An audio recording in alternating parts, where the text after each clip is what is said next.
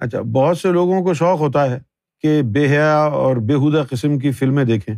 تو ان کے ذہن میں وہی تصاویر جو ہے نا، وہ گردش کرتی رہتی ہیں۔ اس طرح ان کی آنکھیں ناپاک ہو جاتی ہیں۔ آنکھیں جب ناپاک ہو جاتی ہیں، تو پھر ان آنکھوں سے اس میں اللہ کا تصور نہیں ہوتا۔ یہ آنکھوں کی ناپاکی بڑی خطرناک ہے۔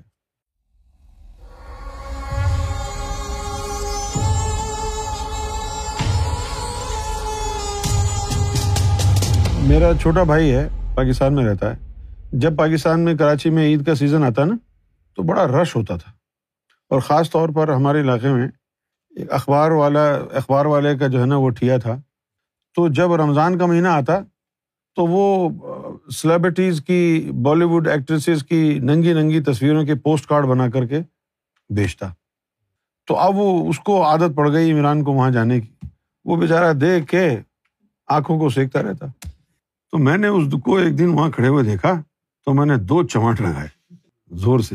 میں نے بولا بھائی تو یہ کیا کر رہا ہے؟ تو میں اس کو لے گیا کون میں۔ نے بھائی یہ تو کیوں آتا ہے روزانہ یہاں؟ کہتا ہے، میں کیا کروں؟ مجھے جو ہے نا وہ خارش ہوتی ہے آنکھوں میں۔ آ جاؤ ادھر۔ تو اس کو میں نے کہا کہ جو ہے نا، تو جب وہاں جائے، میں نے منع نہیں کیا کہ تو نہیں جائے، میں نے روز کھڑا ہو جا کے وہاں پہ تو بس وہاں جا کے یا رسول اللہ اور سرکار کا نام لیتے رہا۔ تصویریں بھی دیکھتا رہے اور یہ نام بھی لیتا رہے۔ تو وہ اس کو یقین نہیں آیا، کہنے لگا شاید یہ جو ہے نا یعنی سارکیسٹک ہو رہے ہیں۔ تنزیہ کہہ رہے ہیں شاید۔ تو میں نے کہا، نہیں، میں تنزیہ نہیں کہہ رہا۔ تو خوب دیکھا کر، لیکن یہ ساتھ ساتھ کہا کر۔ سرکار کا نام لینا اب وہ کھڑا ہو وہاں جا کے اور وہ دیکھے، وہ سرکار کا نام بھی لے۔ تو اس کو جو ہے نا، وہ آنکھیں نیچے ہو جاتی ہیں جب وہ سرکار کا نام لیتا۔ اور شرم آنے لگی، پھر چھوٹ گیا۔ وہ سرکار کا نام گیا زبان میں۔ تو وہ غلازت آنکھوں سے، زبان سے خارج ہو گئی۔ اسی طرح یہ جو آنکھیں ہیں، ان کے اندر بھی جو ہے نا بیماری پیدا ہو جاتی ہے۔ ان کے اندر بیماری کیا ہوتی ہے؟ بہت سے لوگ ہوتے ہیں جن کو ننگی تصویریں دیکھنے کا شوق ہوتا ہے۔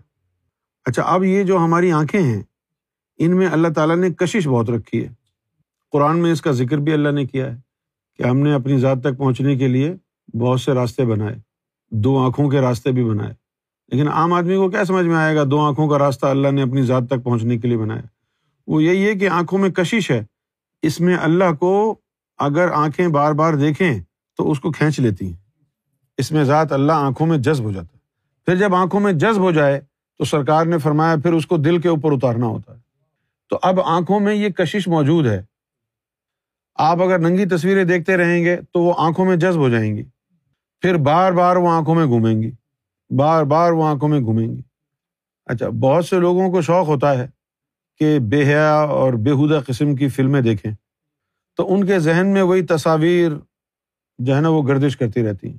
اس طرح ان کی آنکھیں ناپاک ہو جاتی ہیں۔ آنکھیں جب ناپاک ہو جاتی ہیں، تو پھر ان آنکھوں سے اس میں اللہ کا تصور نہیں ہوتا۔ یہ آنکھوں کی ناپاکی بڑی خطرناک ہے۔ اس آنکھوں کی ناپاکی کے لیے آپ کو چاہیے کہ اس طرح کی کوئی بےحدہ تصاویر نہ دیکھیں، نہ اس طرح کی کوئی موویز دیکھیں۔ آپ کی مرضی ہے، ویسے تو جو بھی آپ نے کرنا ہے کریں۔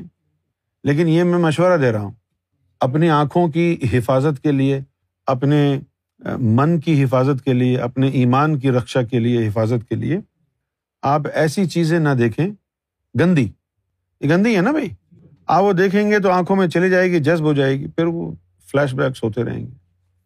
بہت سے لوگوں کا اس میں اللہ کا تصور اسی لیے نہیں جمتا کہ ان کی آنکھوں میں ناپاکی ہے۔ جب وہ ناپاکی دور ہوتی ہے تو پھر اس میں ذات کا تصور جمتا ہے۔ اب یہ ناپاکی اتنی خطرناک ہے کہ اس میں اللہ کا تصور نہیں ہو رہا تو یہ رب کے راستے میں رکاوٹ بن گئی نا بات؟ نہیں بنی؟ رب کے راستے میں رکاوٹ بن گئی نا۔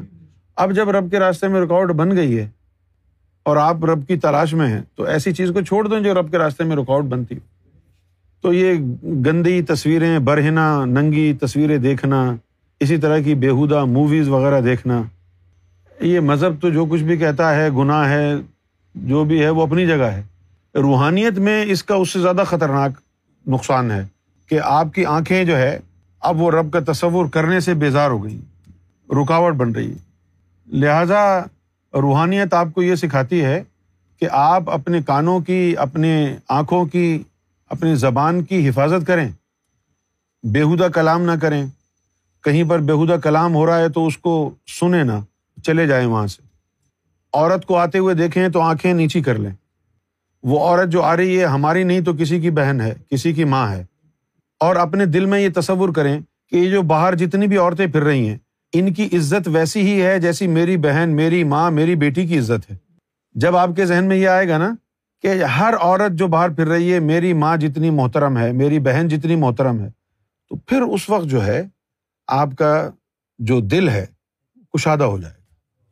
لیکن اب اگر یہ کہیں کہ میری ماں، میری بہن، میری بیوی، میری بیٹی، یہ سب مقدس ہیں، یہ جو روڈ پر گھوم رہی ہیں بیچاری، یہ سب لاواری سے ان کو خوب تاڑو۔